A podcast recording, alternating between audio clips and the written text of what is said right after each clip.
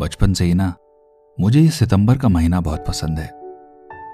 आपके शहर का तो नहीं पता, पर दिल्ली सितंबर खत्म होते होते महकने लगती है, खासकर शाम को। शाम का बादल गुलाबी होने लगता है और हवा में भीनी भीनी ठंडक महसूस होने लगती है। इस ठंड के आगाज़ का दिल्ली में मज़ा ही कुछ और है। एक सुकून है इस मौसम में, जो ना गर्मी में मिलता है, न सर्दी में। मैं अक्सर माँ से पूछता था कि यह खुशबू क्या है जो रात में आती है और दिन में गायब हो जाती है। और माँ कहा करती थी कि यह रात रानी के पौधे की खुशबू है और ये बस रात में जागता है और महकता है। ये बात मेरे जहन में घर कर गई और फिर बेसब्री से मैं इन दिनों का इंतज़ार करने लगा। आज भी जब ये खुशबू आती है तो बहुत सी यादें और बातें इस मौसम से जुड़ी, दिल की धड़कनें बढ़ा जाती हैं। आदाब मैं आलोक आज फिर हाजिर हूँ एक नए किस्से के साथ। उस रात रानी का, जो रात भर जाकर लोगों की जिंदगियाँ महकाती थी, बिना किसी मौसम की परवाह किए। सितंबर की वो रात ना मेहुल कभी भूलेगा, ना सौम्या। उस जादुई रात में इतना कुछ हो गया कि एक रात में उसको समेट पाना मुश्किल था। पर कहते हैं कि हसीन पल कब गुजर जाते हैं पता ही नहीं चलता, और बुरा वक्त गुजरने का नाम ही नहीं लेता। बस ऐसी ही थी वो रात। जिसका आगाज़ हुआ एक हादसे से, और बुझते बुझते वो रात दो दिलों को हमेशा हमेशा के लिए जोड़कर चली गई। हर रोज की तरह मेहुल अपने दफ्तर से शाम छह बजे घर के लिए निकल रहा था, कि उसके बॉस ने उसे अपने केबिन में बुला लिया। सफदरजंग से सवा छह की बस को मिस करना मतलब एक घंटा खराब होना था। मेहुल अपने बॉस को कोसता हुआ अंदर घुसा तो उसके बॉस ने उसे एक लिफाफा पकड़ाते हुए कहा congratulation Mehul you have been promoted senior manager finance क्या बात है भाई? पार्टी हो जाए। मेहुल ने मुस्कुराते हुए कहा श्योर सर वाई नॉट उसके बॉस ने हँसते हुए कहा सम अदर टाइम अभी तुम भागो। तुम्हारी सवा छह की बस मिस हो जाएगी. मेहुल थैंक यू बोलकर केबिन से बाहर निकल गया और जल्दी से अपना बैग उठाकर भागा। हाफते हुए वो बस स्टॉप पर पहुँचा, लेकिन उसकी बस निकल चुकी थी। इतने में पीछे से एक तेज़ी से आते हुए ऑटो रिक्शा से मेहुल की टक्कर हो गई। कुछ ही सेकंडों में उसके इर्द गिर्द लोगों की भीड़ जमा हो गई। उसी भीड़ ने उसे पास के सफदरजंग अस्पताल में पहुँचाया, जहाँ इमरजेंसी वार्ड में मेहुल एक बेड पर लेटा हुआ डॉक्टर के आने का इंतज़ार कर रहा था। तभी किसी ने उसका हाथ थामा और उसकी नब्ज देखने के लिए उसकी कलाई को दबाया। मूंदी आँखों से मेहुल ने जो चेहरा देखा, उसे देखकर उसका सब दर्द सब परेशानी दूर हो गई। वो चेहरा था सौम्या का, जो उस हॉस्पिटल में नर्स थी। बस कुछ ही दिन हुए थे उसकी नौकरी लगे हुए। मेहुल की सफ़ेद शर्ट खून से पूरी लाल हो चुकी थी। गहरी चोट तो कहीं नहीं थी, लेकिन खरोचे पूरे बदन में थी और गुम चोटें थी जो दर्द दे रही थी। सौम्या ने रुई का एक फाया डिटॉल में डुबोया और जैसे ही मेहुल की चोट पर लगाया, उसकी चीख निकल गई। सौम्या के साथ साथ आसपास के लोग भी मुस्कुराने लगे। मेहुल किसी बच्चे की तरह दिल मिला रहा था। इतनी हसीन मुस्कुराहट रोज रोज देखने को कहा मिलती है? इसलिए शायद जानबूझकर मेहुल कुछ ज़्यादा ही तेज चिल्ला उठा था। सौम्या सांवली ज़रूर थी, लेकिन नैन नक्श एकदम तीखे थे। बड़ी बड़ी आँखें, तीखी नाक, बाल बंधे हुए पर एक लट बार बार कानों से नीचे गिरती हुई, आँखों में हल्का सा काजल और पतले पतले होठ। दांत थोड़े छोटे बड़े, जो उस हँसी को और भी हसीन बना रहे थे।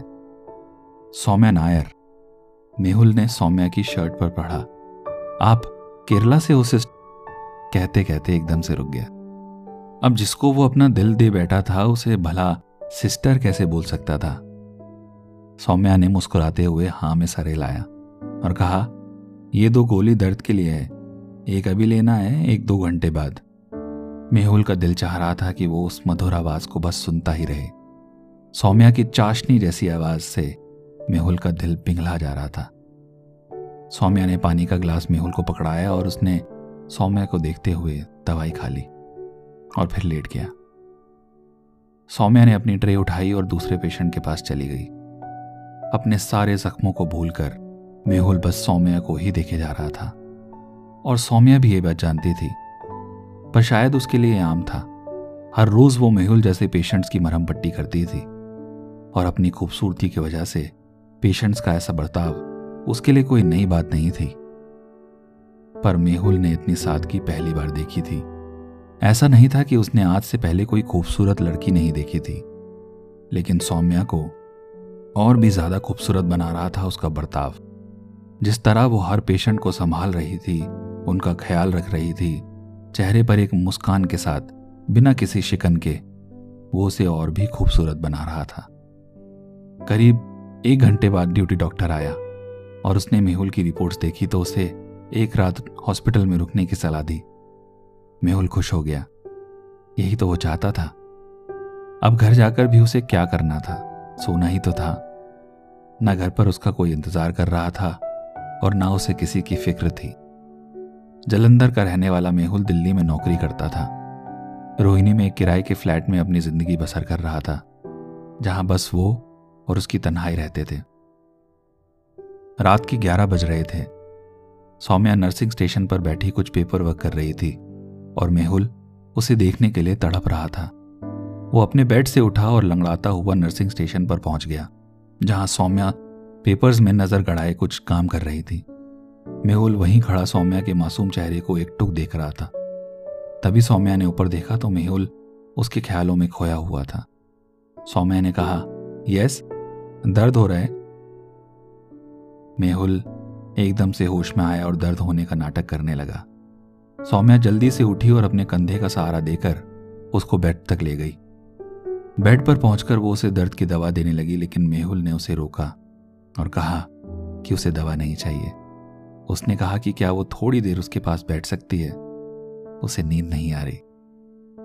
ना जाने सौम्या के दिल में क्या आया और वो मेहुल के बेड के बगल में बैठ गई।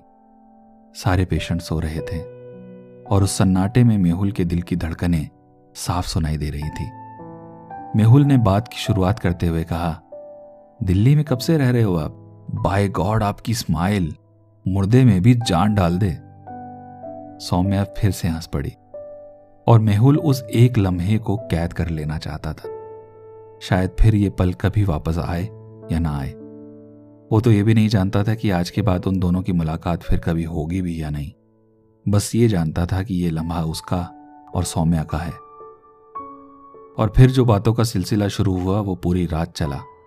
सौम्या बेशक रोज नए पेशेंट से मिलती हो, लेकिन मेहुल जैसा मजाकिया और दिलखुश इंसान कभी कभी मिलता है। पूरी रात मेहुल उसे हंसाता रहा। हॉस्पिटल की खिड़की से कर आती हुई रात रानी की खुशबू उन दोनों का दिल पूरी रात महकाती रही। हल्की हल्की ठंड उनके रिश्ते की गर्माहट को और बढ़ाती गई। और सुबह तक वो दोनों एक दूसरे के नाम अपना दिल कर चुके थे।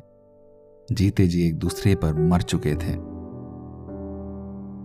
वैसे आपको क्या लगता है? क्या इस तरह का प्यार वाकई में होता है? या सिर्फ़ किस्से कहानियों में ही सुनने को मिलता है।